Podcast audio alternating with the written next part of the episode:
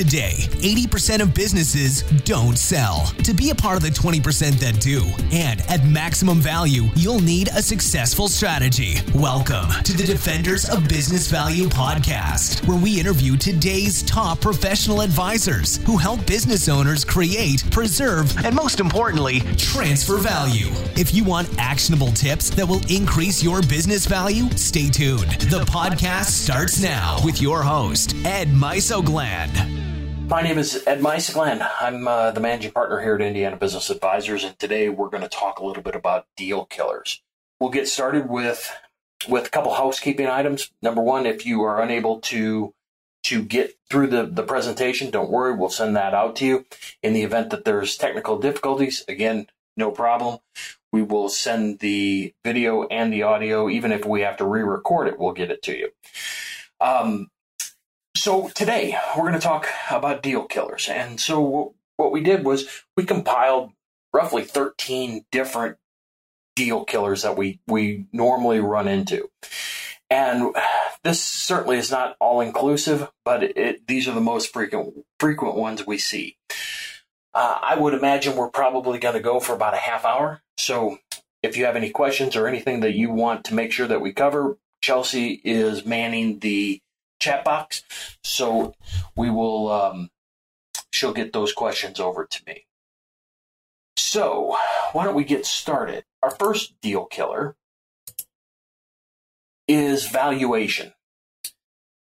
The interesting thing about valuation is, is that it represents about 40% of the reasons deals don't go together. So when you, if you think of the, the number of transactions as a pie chart, roughly 40% fall apart because of value, 40% fall apart due to emotional or other reasons other than financial, and then 20% cause the deal to fall apart for a variety of different reasons, and it can be literally just about anything. And and uh, I'm, I'm, I'm proud to say that we just surpassed our 2,100th transaction. So we've done we've done a lot of these things, and and I can tell you we have seen an awful lot of of weird things that happen to transactions, and maybe one day we'll we'll uh, we'll augment uh, one of our presentations with just kind of the weird things that uh, that we've seen. So, so like I said, that's valuation. Now, unrealistic seller expectations. Now, the funny thing when when we're working with sellers, um, you know, it the the sale process is an emotional process. I mean, it, we, we we get into situations where the seller can't let go of the business. There's an identification that they have and they're unable to let go. And as a result, what normally happens is that the seller tends to have expectations from the buyer, either through terms or price or structure, that they failed to, were unable to bridge that gap. And so, so, so that, that's part of the unrealistic expectations. The other side is that the seller tends to focus only on the top line. And when I say the top line, what is the total value? From our standpoint, we're, I mean, it's great that you, you get a five multiple. I'm from, from our standpoint as advocates for the deal, we're looking for how much did you put in your pocket. So let's, let, I'm not, it's nice to talk about the top line, but I'm more interested in what goes in the, in someone's back pocket. And you'd be surprised at how many business owners that get tripped up with I need this number. Well, that's not that's not the the gross number is not the one we want to focus on. We want to focus on what goes in in someone's pocket. Our second one, and this is a tough one because you have to have a deal team. And I'll just give you the my first example is attorneys. And love attorneys, but they're at times they're challenging and challenging from the standpoint of like we have a attorney that's a family friend of a seller never have done any kind he has never done any kind of transaction work whatsoever yet he eh, wants to represent his his his family friend and there's nothing wrong with that up until the part where we need somebody that has done deals before because um, reauthoring or trying to get up to speed on the nuances of transaction work is an entirely different animal than in this case divorce work. So we we have to work with with both accountants and attorneys that have done deals before. And and again, there and and for those of you that are going at it alone or thinking about selling your company by yourself without any kind of representation, and if you need an attorney, just holler at us. We're you know we've got you know probably 10, 15 attorneys that that are our go-to people um, that we're happy to share with you. The other thing is uh, the other advisor is is obviously from a brokerage standpoint. We have a little bit of a of a uh, bias because obviously we believe that that you should never go into a transaction by yourself. I think every deal needs representation, and so we we believe that you need to vet and understand who's going to represent you in, a, in the sale process. And the biggest reason we always say is number one, we have so many buyers that we're working with, and and we'll talk a little bit about buyers here in a second. But when we work with buyers, we're creating a, a form that is you can't, as an individual, do. We have reach into the individual buyer pool strategic buyer pool, and then private equity buyer pool. I mean, not many people can can do that by themselves. And so, not only that, but we also tend to take the emotion out of the transaction, and that's really one of the. And I alluded to that in the previous slide. That's a real challenge that that business sellers just don't understand. So, got to have a, a, good attorney, good accountant, transaction um, related, as well as you need some representation to represent your deal. The next deal killer is that the seller tends to take their eye off the ball. So we we talk a lot to our sellers that this is a long process. And when I say long process, it, statistically, and new statistics just came out that the average time to sell a company is roughly nine months. So you can see that there's three quarters that go through those nine months.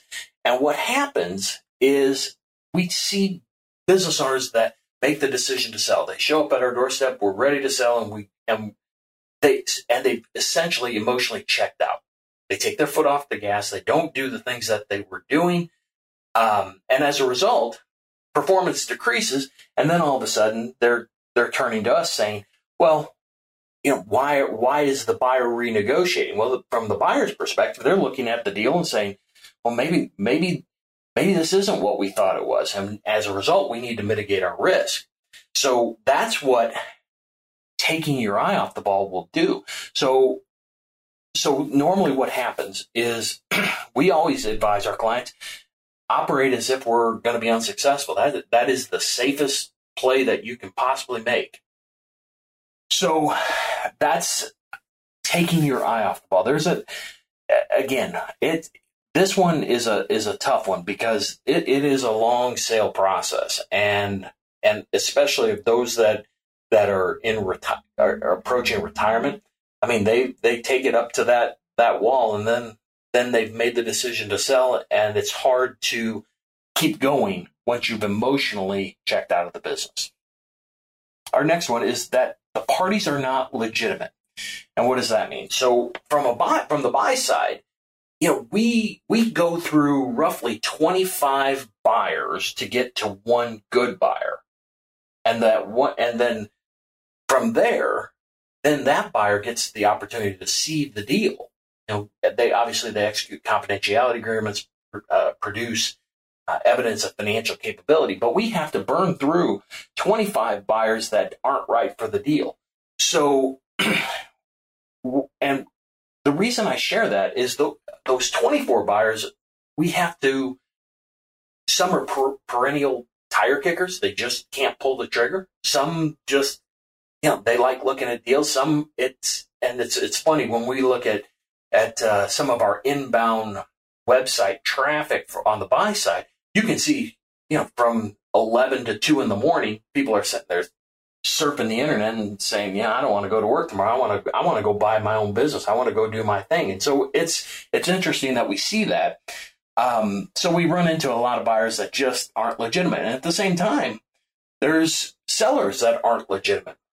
Regretfully, we have we've we've had a couple situations over the years where seller seller has wanted to uh, enter into the sale process and they're not interested in sale selling. They're trying to buy time with partners they're, or creditors, and you know th- there's internal issues there that are forcing um, you know the seller to act in that way, and and as a result, they're they're they're illegitimate, and and we can't do anything with them. So you know, obviously, from a brokerage standpoint, we're we're pretty good at at, at sniffing that out of why is this seller selling, and is there any duress or anything like that that we have to be sensitive to. And so, for like I said, for those of you that are advisors and, or business owners, I mean, you have though specifically on the sell side, you have to get that in order. Okay, our next one is corporate culture issues. This is a, a is becoming more and more prevalent. And everybody hears the word culture and, and how are people going to play together? Well, I can tell you, if, if it's company buying company and there's a merger going on, statistically speaking, I saw this and it floored me that roughly 80% of mergers are failed because they can't they can't get the corporate cultures to merge. Financially operationally everything works but you know one company has uh, you know summer hours where we we check out at, at noon. Others you know it we're grinding it out nine to five day in and day out. And you know it it just doesn't merge that way. So when the buyer is evaluating the seller's business, I mean, that's part of what they're evaluating. And it's just that they tend to, it raises a red flag if a particular business is just operating in a fashion that, that they can't see themselves being able to absorb or assimilate into, into their own business. So that's the co- corporate cultures. This is a real good one. The improper accounting like just accounting in general. So let's talk a little bit about that. Look, we've seen financial statements in every kind of condition imaginable. And at the end of the day, we have to be able to, it has to vet out. And when I say vet out, I'm referring to we have to be able to survive due diligence. If not, we can't. It, it, it's useless to go to the market. So, as when we're looking at deals, we're looking at, okay, here's the financials you've provided. Maybe they're internal, you know, QuickBooks or Peachtree. I guess Peachtree is no longer, but QuickBooks or any kind of internally prepared documentation, those have to reconcile. And when I say reconcile, they have to reconcile to the tax returns because if you're going SBA financing, for example, you have to be able to, those tax returns are what everyone's basing it off off of. So we need our financial statements to reconcile to our tax return. Now, going back the other way, we have to have our deposits to reconcile to our financial statements, our financial statements reconciled to the accounting financial statements, the compilations or reviewed financials, and then into the tax return. We have to we have to do that. Now, we run into a lot of business owners that, you know, and, and this isn't condemnation by any means, but you know they're sheltering as much income as they can through their operating expenses, and that's fine. We just have to be able to pull it out and and reference it. That okay, and for example, I'm, I'm I was reviewing a, a company this morning. You know they've got you know twenty five thousand dollars that is auto related exper- uh, expense for their their kids, their his wife, and you know summer home uh, mobile home that is, and so they're expensing all of that through there, and th- and that's fine. But when we go to sell, we just have to be able to pull extract that out so the buyer the buyer can see, oh, this is how much additional cash flow I have. And if you remember from previous sessions, we talked about how to determine our adjusted cash flow. And that cash flow has to answer three easy questions. How much can I pay myself or someone to run the business? How much debt can I service? And lastly, how much uh, of a return of and on my investment can I get? And uh, the accounting records all flow into that. Okay. Next, number seven, not planning enough in advance. This is a tough one. And I say that from a from a planning standpoint. So I do a lot of pre-sale work and I can tell you that the people that come into our shop that are interested in kind of evaluating where they are from a value standpoint, where they are from an emotional standpoint, and especially the, the, the baby boomers.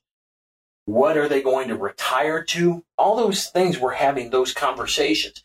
And I can tell you from, from our standpoint, roughly 80% of those companies that do value work or pre-sale work and understand the advanced planning portion of the program, they have about an 80% chance of selling. Conversely, those that just show up and say, look, I'm, I, I want to sell, away we go. I mean, there's probably, uh, probably, well, I don't say probably, it's, it, our statistics are roughly 30, 35% success ratio. So you can see that being prepared is considerably better than just all of a sudden one day I, I want to go sell and I want to sell for my value.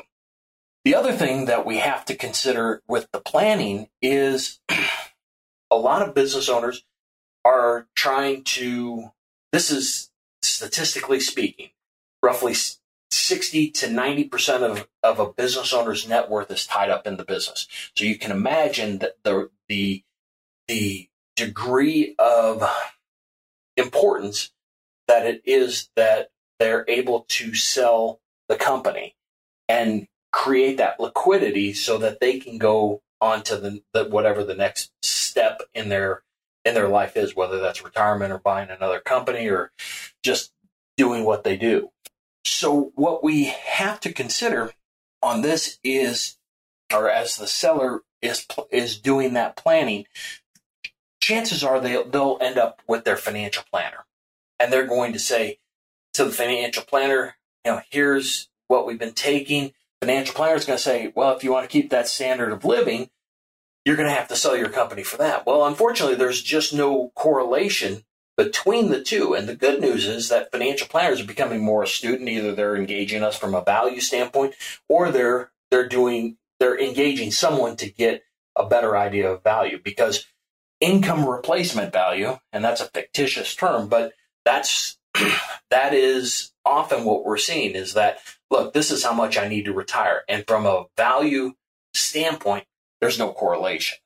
The seller does not fully understand and articulate what the value is to the buyer.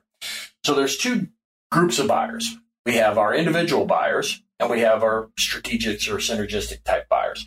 Our individual buyers they're buying essentially buying a job. So it's what their value is is what's the likelihood that the income that you're generating is going to transfer to me. That's what an individual buyer's is looking at from a value standpoint. From a synergistic buyer standpoint it's where are my synergies? And what does that mean? So we when we're working with our sellers especially the larger sellers we're trying to identify what are the strategic attributes of the company what would cause this business to be sold at a higher multiple because we're able to identify synergies. And the synergies may be market, you know, geographic market, could be people, could be back room, it could be economies of scale through through various suppliers and customers, cross-selling opportunities. That's what we're that's what we're looking at. And so what we're trying to do, the the reason it's a deal killer is that it's not adequately articulated. That this is why you should buy this company. So when we're dealing with buyers on the individual side, we're looking at it from the standpoint of, look, this is how much money you can make. This is how you can pay your debt. And this is the return on investment. You will accumulate wealth quicker through owning companies than you will in the stock market. Conversely, we move over to the synergistic buyers. We're talking about here is why the business is worth this to you. And when we start the dialogue between buyer and seller and we start identifying the synergies, then we can advise our clients and we're able to identify, you know, if this happens, then this should be the premium. So, anyway, the deal killer is that those kinds of things are not adequately articulated to the buyer, and the buyer will will walk if the, it, there's too much information out there that says you know mitigate your risk. Buyers are not crazy risk takers that they were a decade ago. There's just been you know there's been a recession. There's you know there's just different mentality that that you have to be sensitive to. Number nine, company specific risks. These are the normal ones. This is called, in my world, this is called company specific risks, and we're trying to identify look, dependencies of customers, suppliers, employees. You know, for example, you know, if Joe walks out the back door, are you dead in the water? You know, are there any lawsuits? Is there new competition coming in? Those are, we have to be able to identify that. And what happens is, it, especially those that go at it alone and then show up at our doorstep, they're sitting there saying, you know, I don't know what happened. You know, they we got into due diligence and then they then it all fell apart. Well, those are the things that we're talking about is that you have to identify what the company is dependent upon and and offset that with how is the buyer going to mitigate that risk? Is that in purchase price? Is that structure? What's going to happen? And that's normally where the buzzsaw is, is that they just, the sellers don't know what to do. And so that's how we address it. We have to understand what is the risk to the buyer. So going forward, we understand that, that this is how the buyer is going to look at the business. Next, purchase price allocation. So every sale, there is a document that the IRS uh, requires you to complete. It's Form 8594, the allocation of purchase price. The funny thing is, and, and don't hold me to this one, uh, I was recently at a seminar that says buyer and seller don't have to agree to it. But after you know, 28 years, every time it's a, it is a condition of sale. So the allocation of purchase price. So the buyer and the seller, this affects their respective taxes. Okay, so from a buy side, the buyer wants to maximize, and this is just an example, wants to maximize how much of the purchase price is allocated to the tangible assets. And the reason being is that they get the tax benefit of depreciation going forward. Conversely, the seller wants as little as can be attributed to tangible assets. Why? Because they've been doing what the buyer wants to do. They've been taking this depreciation expense and then they're going to get hit with depreciation recapture. And then they're going to be taxed on that. And and that's like I said at the very beginning, it's a matter of how much are you putting in your pocket, not what is your gross. So the allocation of purchase price always is the buzz saw. But if you if you happen to go to Form 8594 and look, you, you won't see anything that uh, has buyer and seller signing it. So my uh, tax accountant friend says, you know, it just runs the risk of the audit. You know, if yeah, you guys can put whatever you want, and this this is him talking, not me. You can put whatever you want on it, but just be sensitive to that they may audit this allocation, and you may have to pay that depreciation recapture if if you minimize it and too much. All right, next one stock versus asset. So the buyer and every advisor will want a buyer to, the safest bet is an asset sale. There's a stopgap. And so any contingent liabilities that follow the stock, you know, there's a, there's a, a moat between the buyer and seller. So essentially it is a it is a sale where the or the seller is just selling assets to the buyer the tangible and intangible assets. So if any recourse like any warranty issues or challenges like that stay with the stock and the seller has to handle it. Conversely the stock the the seller is saying i want to sell the stock because it it it puts me into a better position from a from a tax standpoint right? So they they it's just it's just gain for them. And they take everything.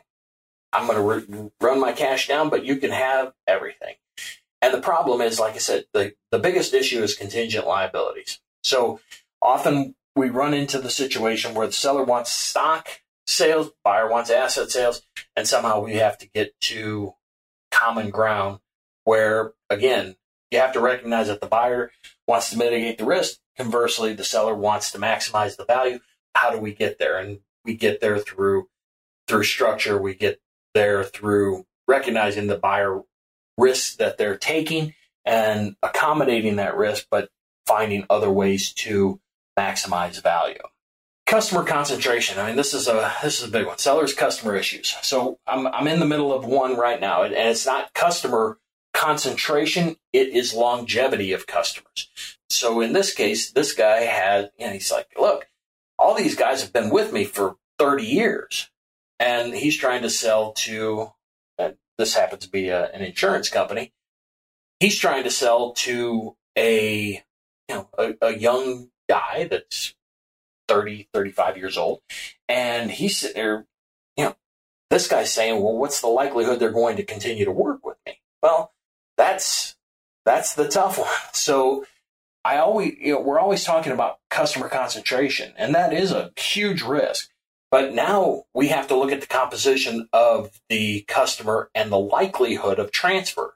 It's not just how much of one customer, now it's the what is the composition of the customer because that obviously affects value that you have especially when you're talking personal interaction, seller interaction with the customer. That's a big challenge because the buyer is is not it's hard for them to embrace that it, this is just a matter of the service I provide as opposed to the relationship the seller and the customer have. Landlord issues. This uh this one's a, a is a doozy, and most sellers don't know it. So what happens is that when if you don't own your real estate and you're in your leasing space, there is zero motivation for the landlord to take you off of that lease. And this is where the sellers are like, "What do you mean?" Well, when when I say that, buyer qualifies for the lease, seller's like, "All right, I'll I'll make the assignment, and I'm going to take a personal guarantee from the buyer. But if but if I go through he defaults, I'm coming after you. And then the seller's like, the risk associated with that is considerable. And eh, you know, we we we talk to our sellers, and there's just no motivation for the landlords to do that. So when do we talk to them? Well, once we have a deal, then we can talk about the merits of structuring a, a new lease. But I can tell you that nine times out of ten, the, the landlord there's just no motivation for them to do it, and they and they won't. Family issues. I'm in the middle of this one too. So, in this case, wife wants to sell, husband doesn't want to sell.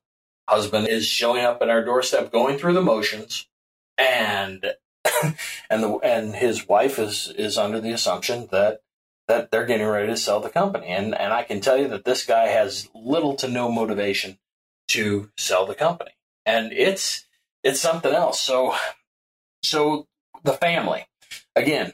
So that's one with with spouses. The second one, and we we bumped into this a couple weeks ago, where all of a sudden we're going to market.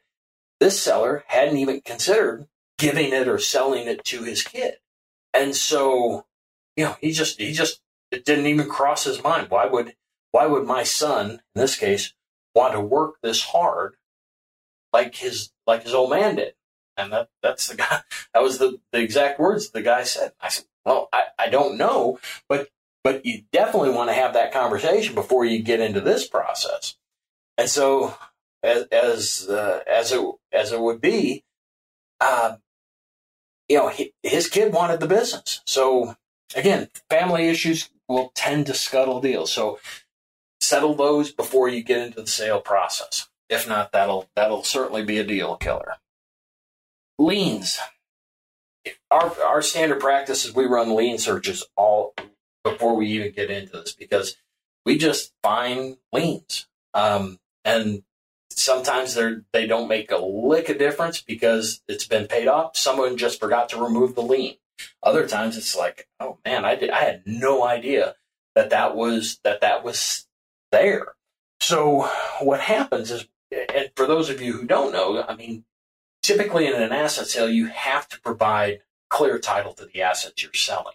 And in this case, it's it has to do with awareness. They just didn't know that that it wasn't there or that it was in place. And so you you just want to know and and for those of you that are here in Indiana, you just go to the Secretary of State, go to uh, I believe it's online online services, online business services, and then to uh, UCC. Then you can do a, a search on your own on your own company and see what's there.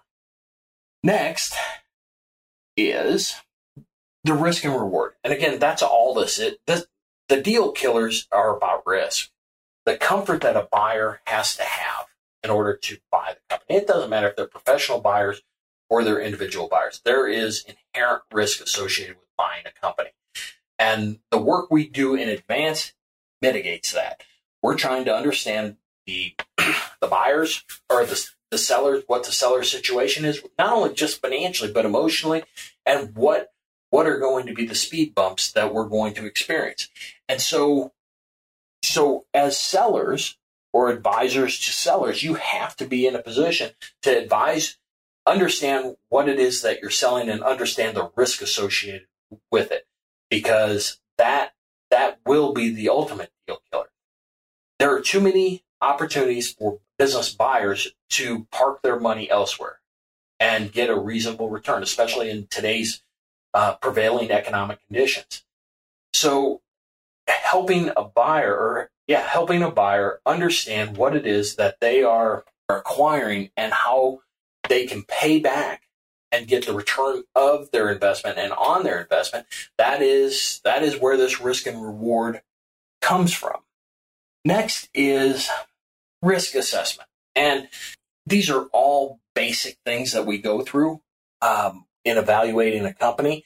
What I would tell you from an appraisal and exit planning standpoint, I would tell you that we have a self assessment tool that that we it's complimentary. There is no cost whatsoever for for you as the business owner or you that want to send it to their to your client we use what's called the value builder system. And this is a self assessment. And the reason we use it, and I, and in full disclosure, I, I sit on their international board. But what the reason we use it is so you, it helps start the discussion, the discussion of these risk characteristics. And it makes a business owner think about, I never looked at my business through the eyes of a, of, of a, of a of a buyer. And so, so I would encourage you, and you can go to valuebuilders.us. Uh, we'll have a link to everything in the uh, in the in the post broadcast email. Certainly, one thing we we absolutely advocate for. All right, I have a couple questions, or I have one question right now. Um, the question is how to manage expectations of the seller when the letter of intent says one thing, but the purchase agreement infers another. Okay, so what we've done, and we and we started this about 30 years ago, is we engage an escrow attorney. And so buyer submits a letter of intent, seller we, we negotiate it back. And it's just the framework. I mean, it's not like like a home where it's a, a binding contract. This is the framework of a deal. And what we do is we take that and we give it to we give it to our escrow attorney. Escrow attorney represents no one, and they formalize in, in legal terms. We then take that document and we give it to the buyer and seller attorney. And so, and then they can put put their touches on it. And the reason we do that is historically, if it goes to the buyer's attorney, the the the, the attorney undoubtedly undoubtedly will advocate for their buyer, and they should. And it's all skewed that way.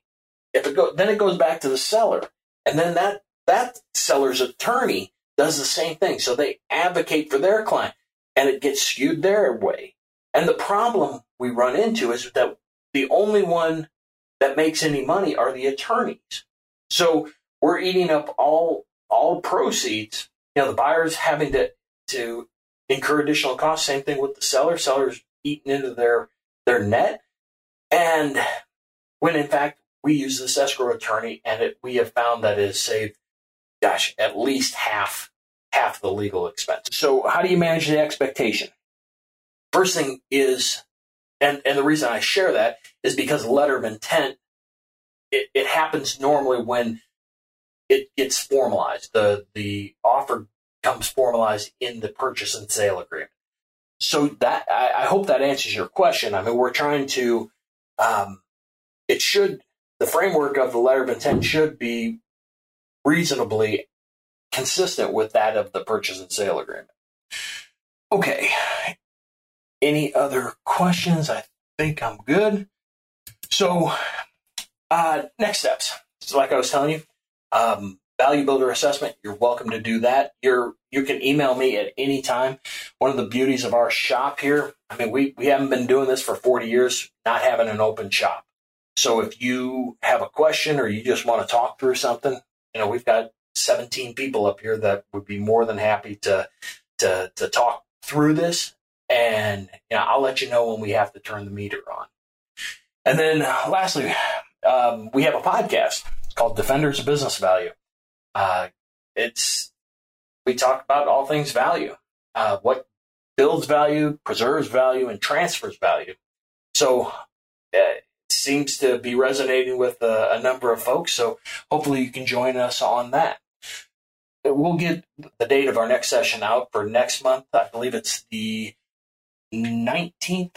Don't hold me to that. Uh, I had uh, an opportunity to speak at the Butler Disruption Conference uh, earlier this month, and we may tailor that. And what the disruption that we talked about are things that disrupt value in a business: divorce, death, disability, and the like. So, and so we're probably going to to do something like that. So, if there's no additional questions, I just want to thank you for your attention. Um, I know your time is valuable, and hopefully that uh, you found our time together meaningful. So if you need anything, again, give us a call. We're happy to help. Thanks so much.